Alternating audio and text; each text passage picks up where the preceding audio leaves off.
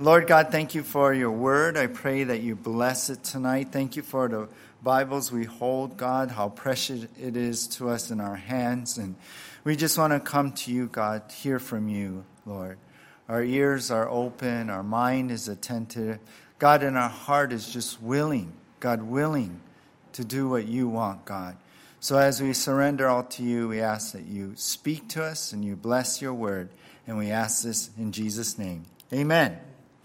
Well, no one likes to have heartburn, right? No one likes heartburn. You know that funny thing, you know, inside us that really, uh, it actually has nothing to do with your heart, right? It's because of that burning sensation that comes from that general area of the heart, but we know it's from the stomach acids affecting your esophagus, right? Giving us that burning sensation.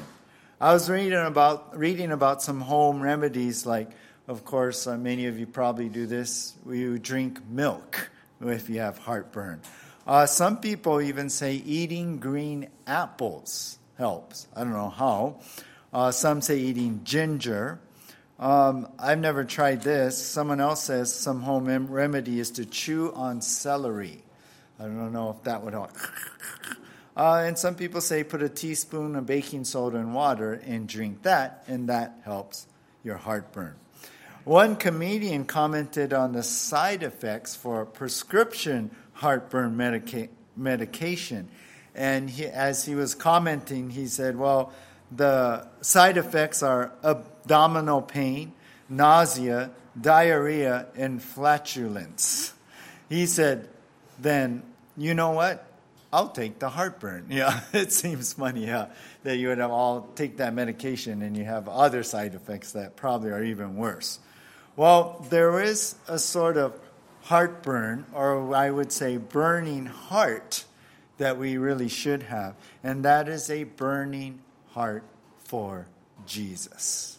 And so tonight, as we return to our study in the book of Luke, Jesus brings two guys actually and this is our title From Broken Hearts to Burning Hearts. That's our title.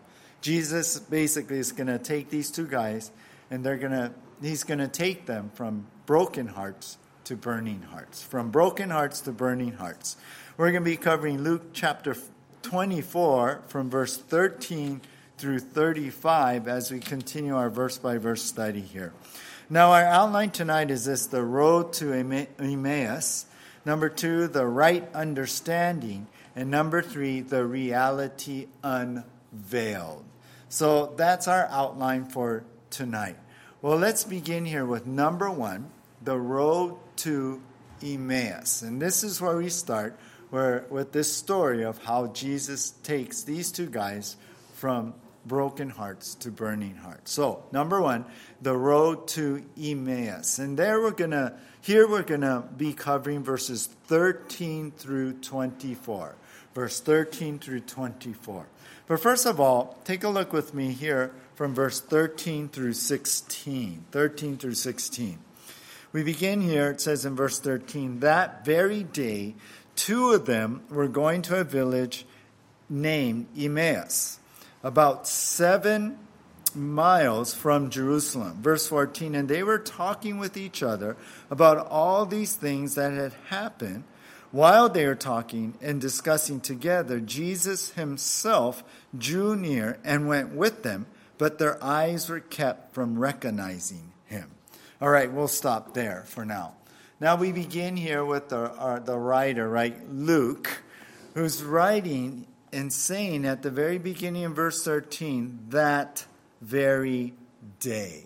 What day is this? Well, it's what we saw last week.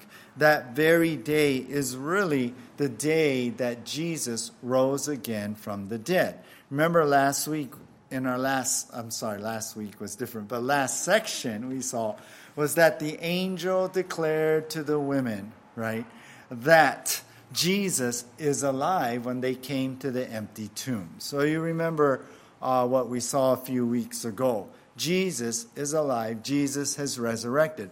So, as we come into verse 13, it's that very day, on that resurrection Sunday, Now, on that day, two of them, who are these guys? Well, they're followers of Jesus, basically. They're not, they're unnamed, uh, well, except one of them we're going to see in a moment. But they, they're followers of Jesus. They may not necessarily be one of the 12 disciples, but they're followers in that group of people that follow Jesus there. So these two guys, uh, two of them, they were going to a village named Emmaus. We don't know exactly where that village is. Uh, traditionally, the village is Kubebeth, and uh, I guess in modern times or so.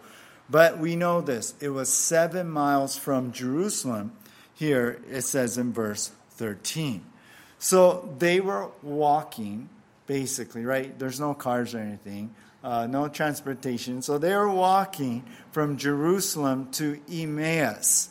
Now, normally the average travel time back then in walking that would probably be about two or three hours to get from jerusalem to emmaus now later we're going to see in verse 28 that they arrived in emmaus around dinner time it was about evening so most likely this happens on sunday afternoon on that resurrection day so it's sunday afternoon at that time. So you can kind of picture that.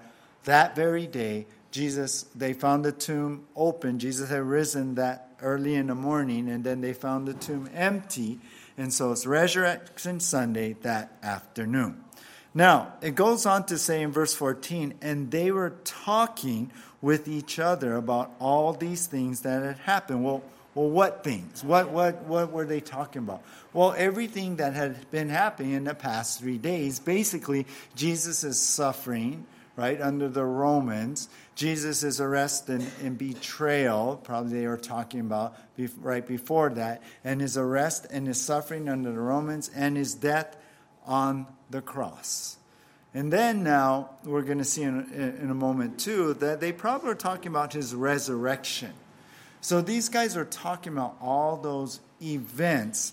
And I would interject in here too, because it's going to unfold with us in, our, in this passage, as they were wondering what is going on here. This isn't what we realized the Messiah, what, what would happen to the Messiah. They thought the Messiah was going to, remember, conquer the Romans and then bring in God's kingdom. But Jesus had died. And now there's this talk about the resurrection. So I believe that's what they're talking about. Uh, it'll unfold to us in, in uh, the rest of this passage. Well, as they're talking about all that had happened now, verse 15, while they were talking, discussing what's going on, Jesus, now in verse 15, himself drew near and went with them. But, verse 16, their eyes were kept from recognizing Jesus. So at this point, all of a sudden, here's, here's Jesus coming up, maybe catching up, maybe from behind. They're walking on the road together, talking about things, focused in on this conversation, wondering, I can't believe what happened with Jesus. And then here's Jesus. He comes walking up, maybe catching up. You can kind of maybe picture a video on this. And he comes walking up right next to them, and he's just walking along with them. But they did not know that that was Jesus. Their eyes were veiled, their, their eyes were kept from recognizing who he was. You know, sometimes um, we, we, we, you know, someone might talk about you or something, or you see them in movies and stuff, or, and then, you know, you're like standing there and someone's talking about you, and usually you say, you know, I'm right here, right? Well, Jesus didn't say that. Jesus just kind of walked along listening. Now, I want to stop for a moment and kind of throw out this thought. And I was thinking about this question why didn't Jesus reveal himself? Why was it that he veiled himself? I mean, they're talking about him, they're, they're having a hard time with what had happened. Um, they're, they're in a struggle here, but wouldn't it have helped their faith if Jesus just appeared like he did in, in on resurrection morning, right? To, to Mary Magdalene, to the women, uh, to, to Peter, we know in another passage, and, and disciples later on. I mean, wouldn't it have helped them if they would have seen, hey, look, Jesus is alive? What was Jesus trying to do here? I, I believe there's a lesson here. And I think the answer is found in 2 Corinthians chapter 5 verse 7. It says, "For we walk by faith, not by sight."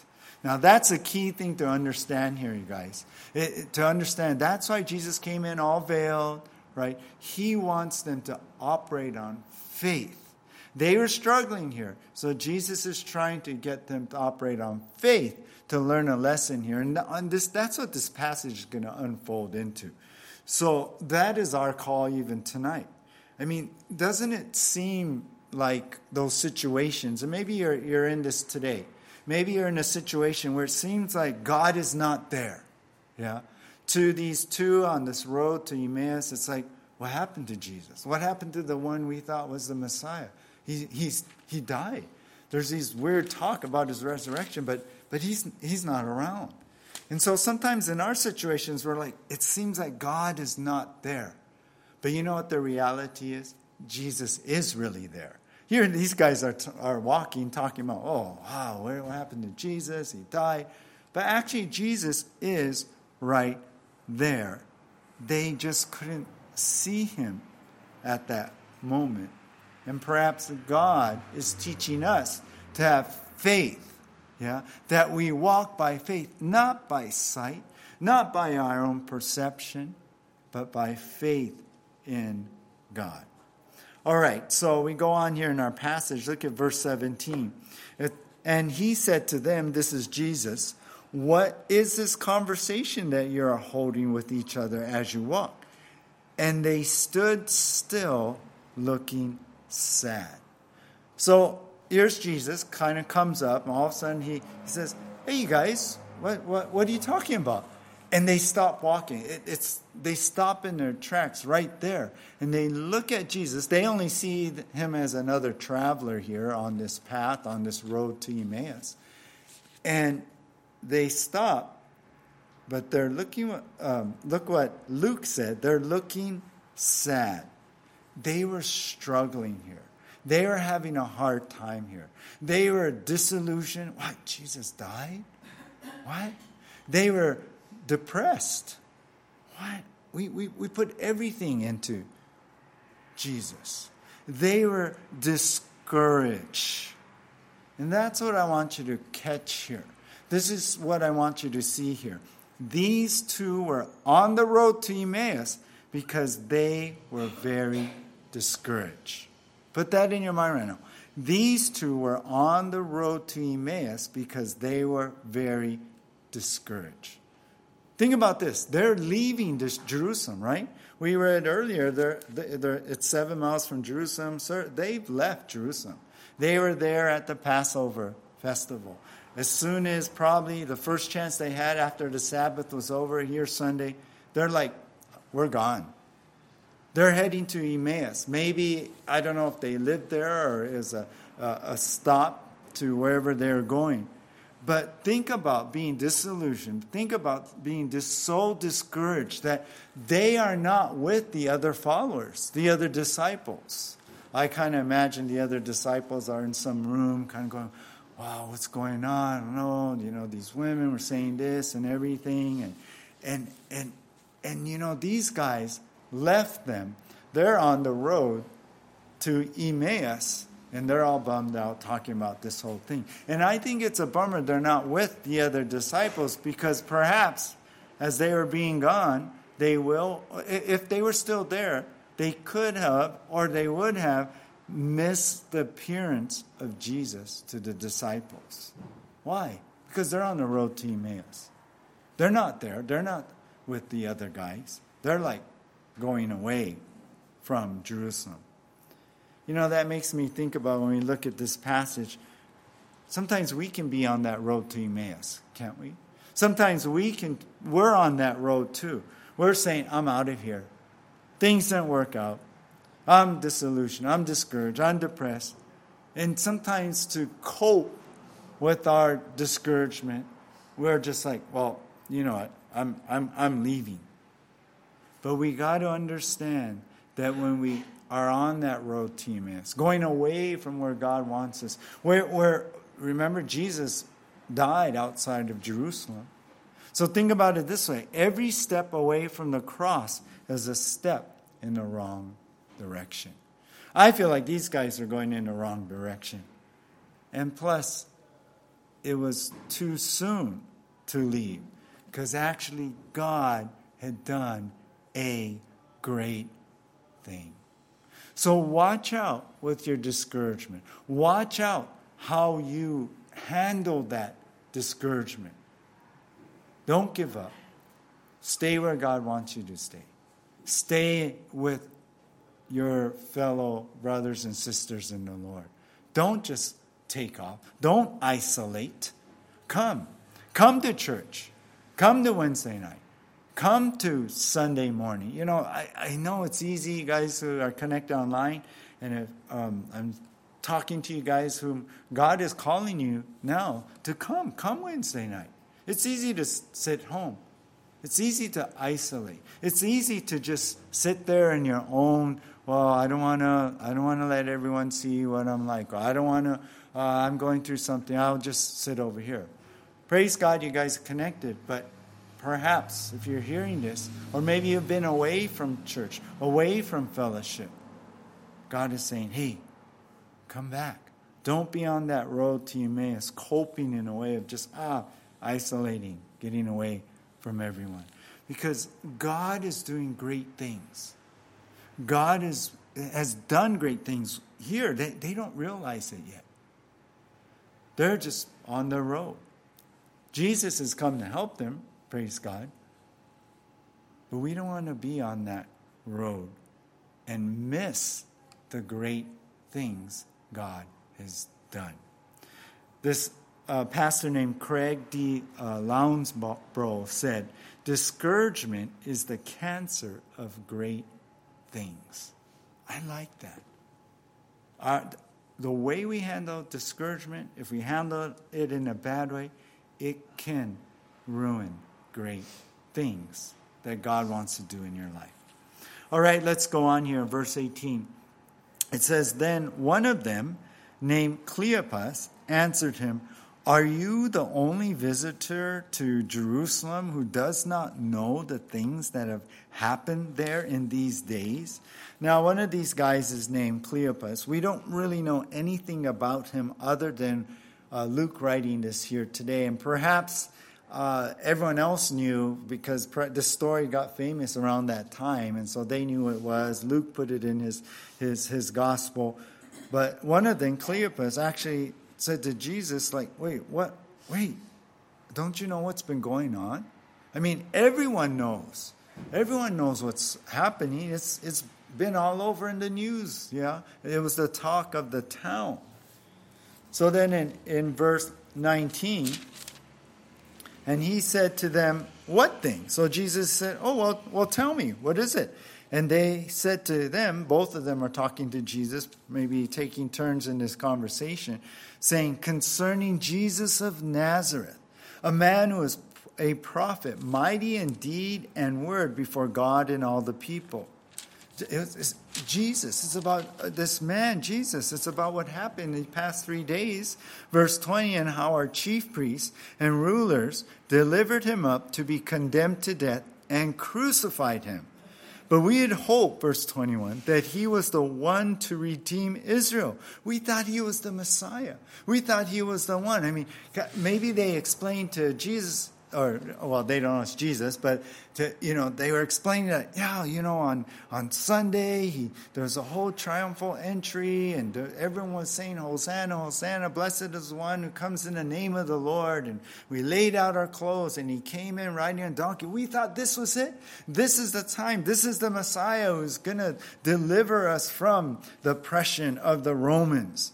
We had hoped that he was the one to redeem Israel. Yes, and besides all this, you know, it's now the third day since these things happened. And now he died on Friday, and now it's three days later. And you know what? In verse 22, it says, Moreover, some of some women in our company who were followers of Jesus They amaze us. They were at the tomb early in the morning, in verse 23, and when they did not find his body, they came back saying that they had seen a vision of angels who had said that he was alive.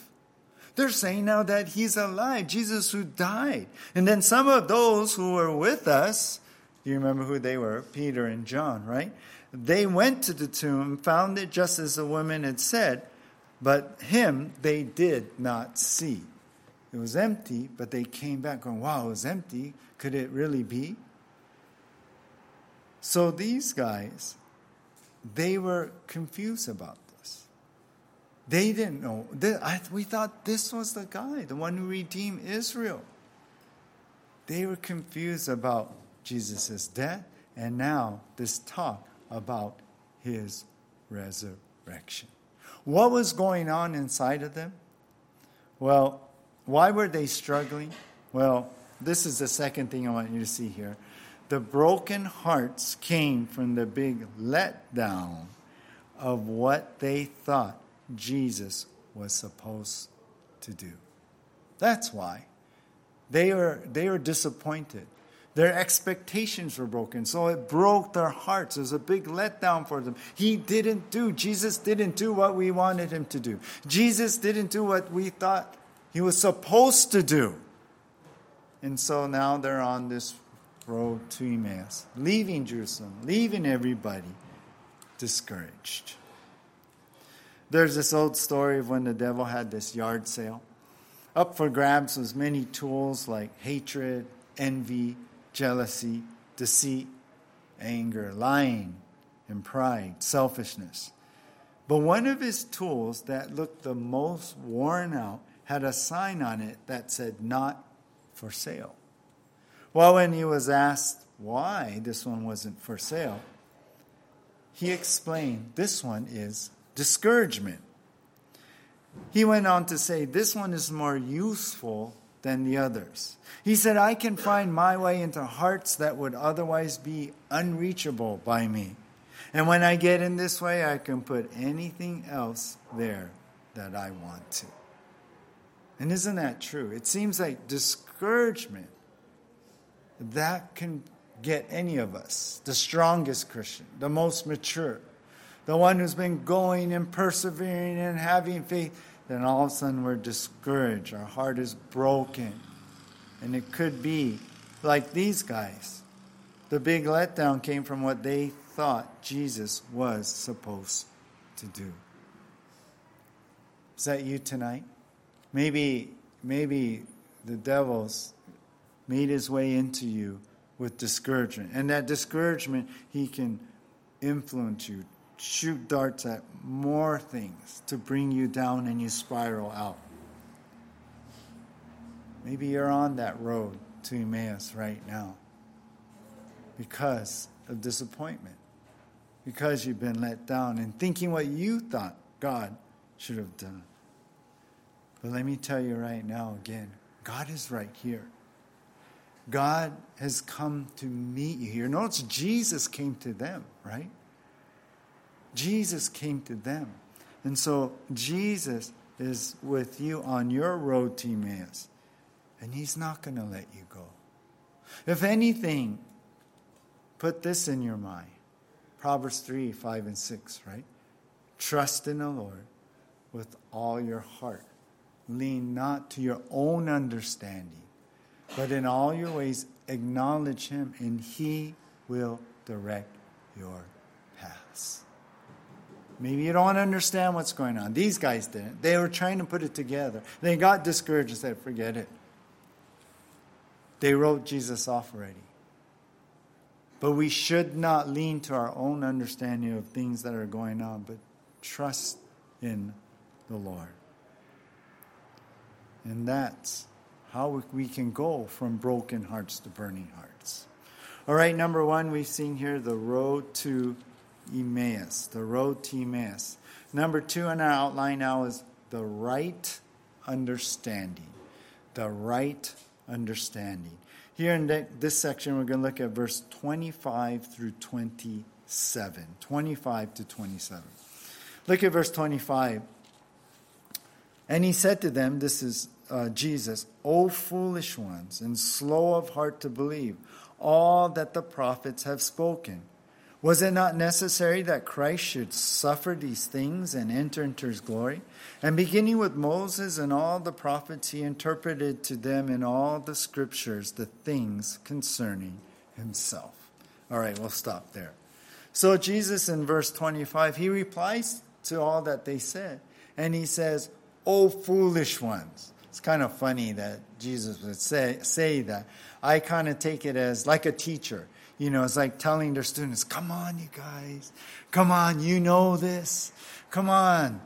You, you, you should know this. You should know better. I mean, these are followers of Jesus who probably with them been with Jesus through his teachings, yeah, through, through, through the miracles, through everything that he's done. And remember how Jesus told the disciples, told his followers at least three times or more that's recorded in the Gospels that he's going to go to when they goes to Jerusalem. He's going to be betrayed to the chief priests, and they're going to be handed over to be condemned, and he's going to be crucified. He's going to die, but on the third day, he's going to stay in the tomb. No, he's going to rise again, right?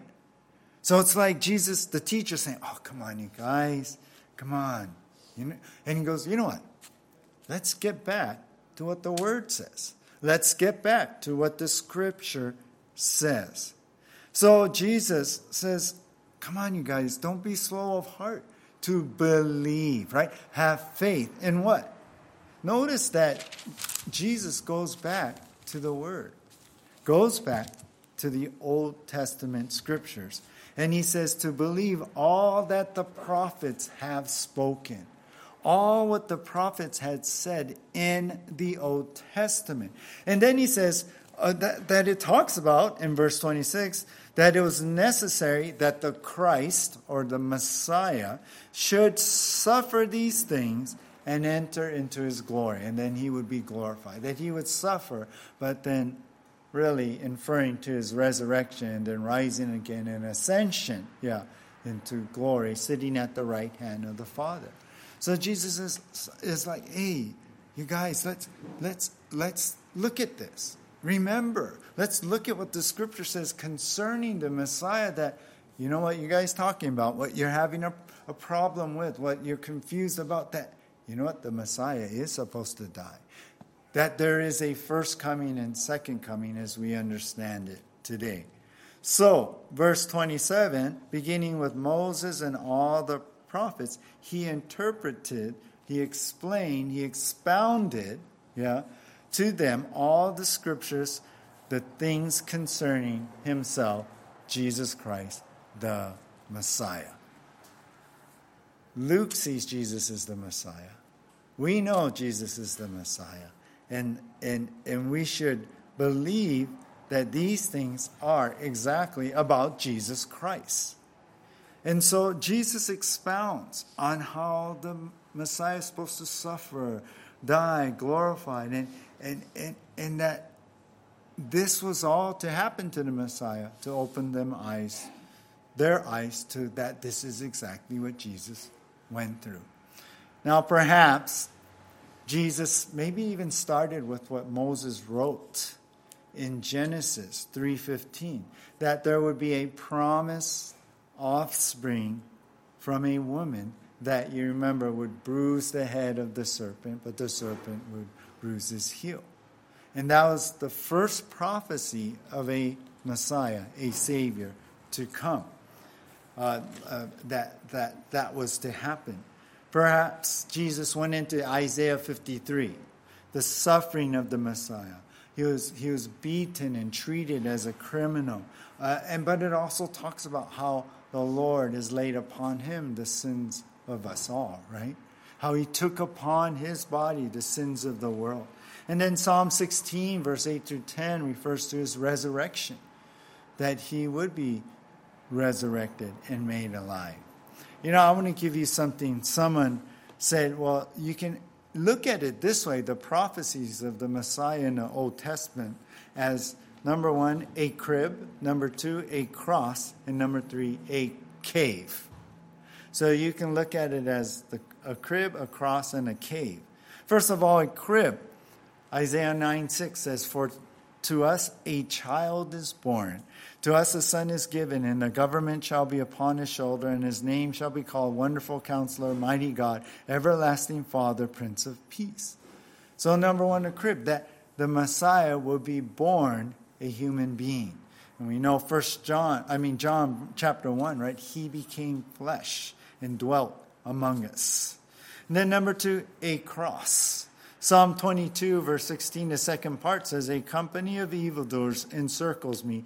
They have pierced my hands and feet. What is that? The crucifixion. So you see a crib, a cross. And then thirdly, a cave. That's a tomb, basically. Isaiah 53 9 says, And they made his grave with the wicked and with a rich man in his death. Remember that I referred to that as uh, Joseph of Arimathea, who was a wealthy man. Jesus' body was placed in his tomb, a rich man's tomb, even though he died as a criminal, which he wasn't. He, he took upon the sins of the world, uh, sins of the world. And so you can say it's a crib, a cross, and a cave that we see in the prophecies of the Old Testament. Bruce Barton said, Christ is the thread woven through all the scriptures, the central theme that binds them together. So, if anything, Jesus was helping them see that it's the Messiah woven through all the scriptures, and here's what it is saying. So, Jesus gives them the right understanding so faith is on what the Word says and not what they see. That's what he's trying to do here. This is the point here.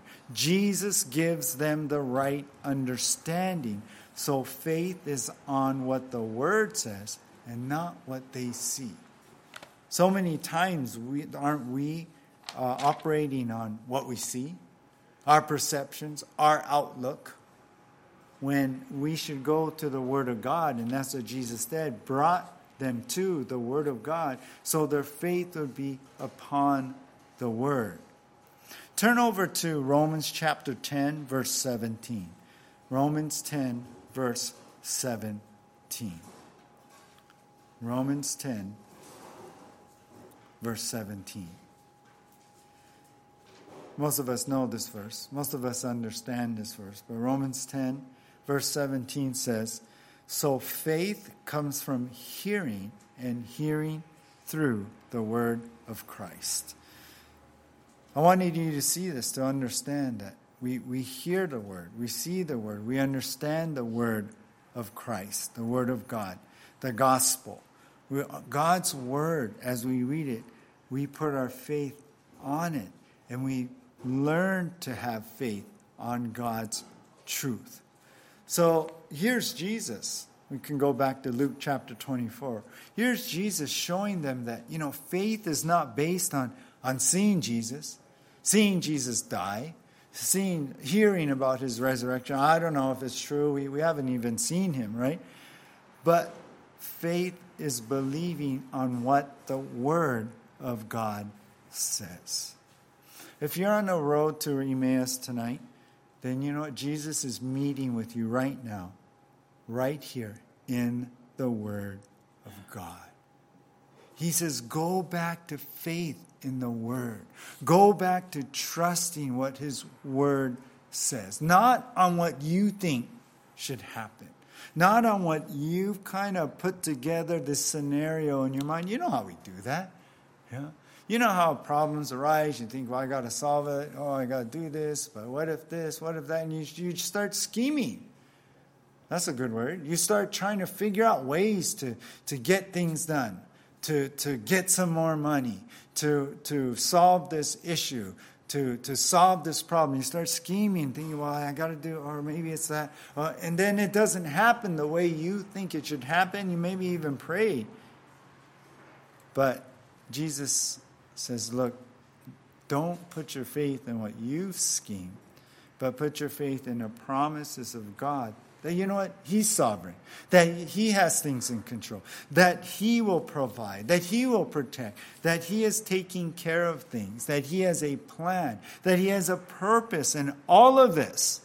A purpose, a plan, and perhaps step by step, He will reveal it to you. So we got to get back to faith in what the Word of God tells us. Brian A. Rees wrote this poem. You can listen to this. It goes like this Have faith in God, my heart. Trust and be unafraid. God will f- fulfill in every part each promise He has made. God will be faithful to the promises of His Word, of what He says in here. And so we must trust God in that, hold God to that, cling to that with all your might, the promises of God's Word. And that's what the Lord is doing here with these two. He gives them the right understanding of what the Scripture says about the Messiah so, so they could put faith in that right understanding and bring them from broken hearts to burning hearts. All right, well, we see the road to Emmaus was really talking about their discouragement. The right understanding, Jesus brings them back to an understanding of what the Messiah is about, what the Word says, so they could put their faith in that. So they could walk by faith, not by sight, but faith in the promise, in the prophecies, in the Word of God. And now we come to number three the reality unveiled the reality unveiled. And this is from verse 28 through 35, the rest of our section. Take a look with me here, a few verses from verse 28. So they drew near to the village to which they were going. He acted as if he were going farther. But they urged him strongly, saying, Stay with us, for it is toward evening, and the day is now far spent. So he went in to stay with them.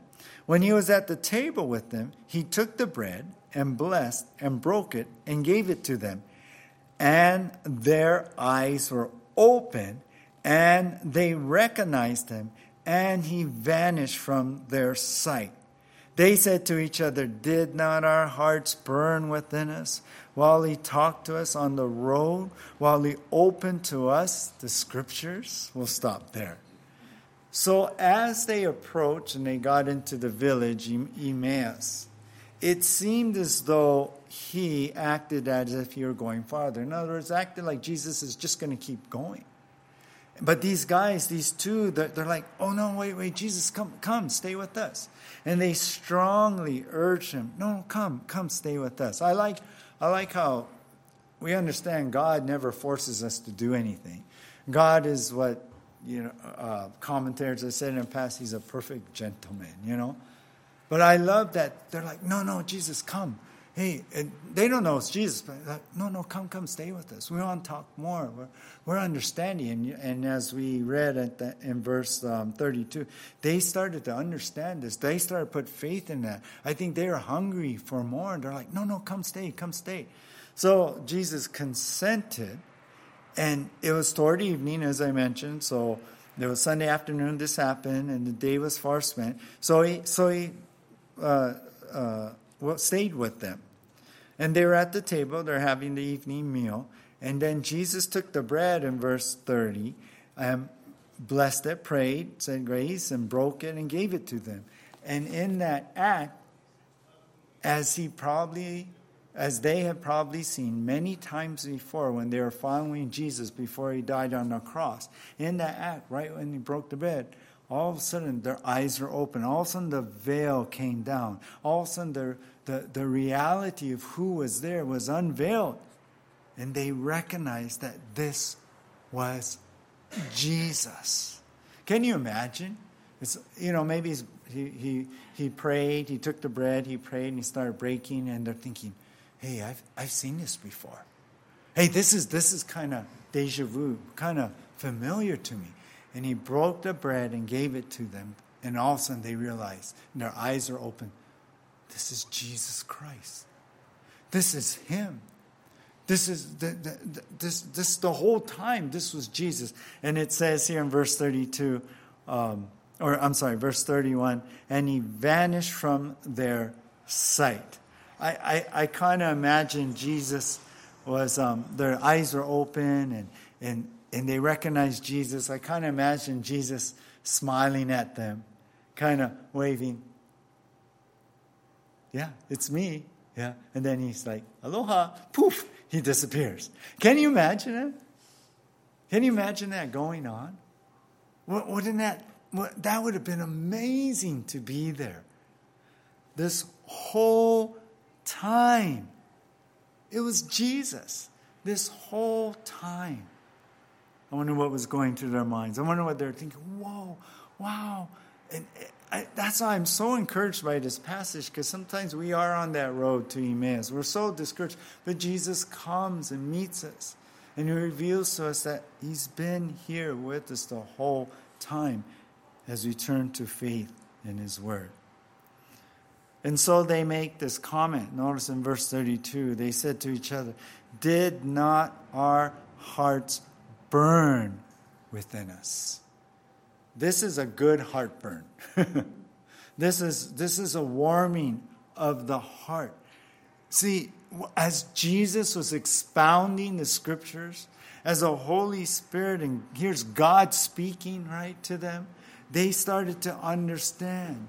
It was hitting their hearts. They, the scriptures are being opened up. They're like connecting. It was clicking, going, Oh, this scripture that this man's bringing, I see it speaks about the Messiah. Oh, this other scripture, oh, wow, it speaks about the Messiah being born, the Messiah suffering, oh, the Messiah resurrecting. They were seeing this picture come together. It clicked in the mind, in their mind, and, and this truth, this work of the Spirit, this God speaking. That's what they're describing. It was moving on their hearts. It was burning their hearts. It was a good heartburn. You know, when John Wesley, the famous pastor evangelist, heard the truths of the gospel, you know what he wrote? He wrote that my heart was strangely warmed. That's the same idea. That's the same idea. The word of Jesus, they didn't know it was Jesus, started to burn their hearts, started to give them that heart burn, so to speak. Their hearts started to burn within them. And now, I would say, with the appearance of Jesus, where they saw Jesus, realized all along this was Jesus, I believe their hearts were set on fire. That's what I think. Their hearts are totally set on fire now. It all clicked. It is true. Jesus is the Messiah. It's not what they doubted, it's not what they were disappointed about. It is true. Jesus is the Messiah. He had to die, He had to uh, uh, go through all of this to pay for our sins, and then He did rise again because they saw Him. Scripture all came to pass, and now their heart is set on fire their faith in the word as they started to believe, oh, tell us more, Jesus, stay. And then from faith, all of a sudden, boom, it all came together when they saw Jesus right there. And then look at verse 33. And they rose that same hour and returned to Jerusalem, and they found eleven and those who were with them gathered together. They went back now, right? That, that same hour when Jesus appeared and disappeared, you know, what? they didn't wait to the next day. They're like, hey, we're going back. We got to get back to where we belong. We got to return to where we should have been the whole time. And they found the 11 where they were gathered, and those other followers were gathered together. And then they told them, verse 34, saying, The Lord has risen indeed and has appeared to Simon. It's true. Simon did see it. And then they told what happened on the road and how he was known to them in the breaking of bread. Isn't that great?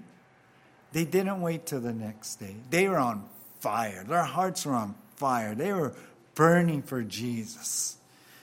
Isn't this great? Jesus had taken them from the path of discouragement to putting faith in the word and then now they got to see Jesus. So, our last point is this after the Word of God, the reality unveiled is to see Jesus was the one with them the whole time. The whole time. You ever been through a trial, and you look back and go, Well, God, you, you were there. God, you were working here. Sometimes we don't see it while in the middle of it, but at the end, we see his work. The early church father Augustine said this faith is to believe what you do not see. The reward of this faith is to see what you believe. That's what happened here. So take this home tonight. Take it home in your doggy bag. You know, put faith in the word. Believe it to be true, and then you'll see. Don't wait to see. Believe in faith to be true, and then you will see. And you know what you'll see? That Jesus is alive, you guys. That he's alive and well working in our life. That he's alive and well involved in our lives. That he's alive helping you to grow, helping you to understand, to put faith in His Word and to trust in Him. Jesus is alive, and that's what these guys saw. That He is alive, and it, through the Word, putting faith and seeing Jesus, you know what? It melted away discouragement, and that's what melts discouragement. Faith, faith in the Word, and you will see Jesus. Let faith in the truth of the word start burning bright in your heart tonight. You guys, this is the time. No matter what you're going through, no matter the trial, no matter the disappointment, no matter the discouragement, go to Jesus. Put your faith in the word. Hang on to his promises. Jesus is alive, and let those truths, let your faith start burning bright in your heart. That no matter what it is, God, I have you. Jesus, you're here with me. My faith is in it. No matter the situation, Jesus, you can heal it. You can fix it. You are greater. You're more powerful. That's what the Word of God tells us. I'll close with these two things. When the missionary to India, Henry Martyn, found the Bible, uh, uh, when you find the truth in the Bible, it, it set his heart on fire. And you know what he said? Now let me burn out for God. Let's burn for the Lord. Let's live more than ever before for Jesus. Let's, let's have faith more than ever before. Let's, let's go head on into whatever the battle is, whatever we're going to, but with faith, saying, God, you're alive. Another thing I want to share with you when the young missionary uh, to Native Americans years ago was so impacted by the truth in God's Word. Uh, this is um, David Brainerd. He cried, Oh, that I were a flame of fire in the hand of God. Let us be that flame of fire burning for God. So let's do that put our faith in the Word, what God has said, what God has done, what God will do. And guarantees you will go from broken hearts to burning hearts. Let's pray. Oh, Jesus, Jesus, thank you so much, Lord, for, for what you've been speaking to us about here. For your word, God, that shows us, Lord, even in discouragement, you come to us, Lord. Maybe we don't see you right away, but you speak to us. You reveal yourself to us then. And we see you through your word as we believe in you and put our faith in you. And God, we want to do that right now. Oh, Lord, we, we, we need you so much, God. Lord, we, we can be so derailed, Lord, by disappointment, discouragement, God. Disillusion, Lord, maybe even with with the church, with leaders, with this world, with other Christians. When things don't go the way we think they should go. But God, that does not mean you're not working. If anything, it means you are working, Lord, behind the scenes. And that's what we got to believe in, Lord. That no matter what, God, you are faithful, even when we're unfaithful. And I hold on to that, Jesus. And so be faithful, God, to us in helping us to be faithful to you, Lord. Be faithful, God, to increase our faith and help us to trust in you, even when we don't understand. But may you direct our paths to your word, Lord, to your promises. Help us to stand upon them, God. And Lord, as we turn around from Emmaus and go back to Jerusalem, as we go back, God, to the cross, as we go back, Lord, to having faith in you, God, we want to surrender all to you. God, you're calling us tonight, Lord, to every area of our life, not just certain areas, not just ones that seem more convenient to us, not just ones that maybe you've been working on, but now, God, you, you want us to give all, everything, God, Lord. Even the hard things, even what we don't want to do. Lord, help us tonight, God, that even our disappointments and discouragements we put into your hands. And we say, God, we trust you with them. So, Lord, stir us up. Set us on fire for you in believing that you are God and you are working. Jesus, you're alive and you're alive in us. Here we are, Lord. Set us on fire for you. In Jesus' name, amen. Let's all stand.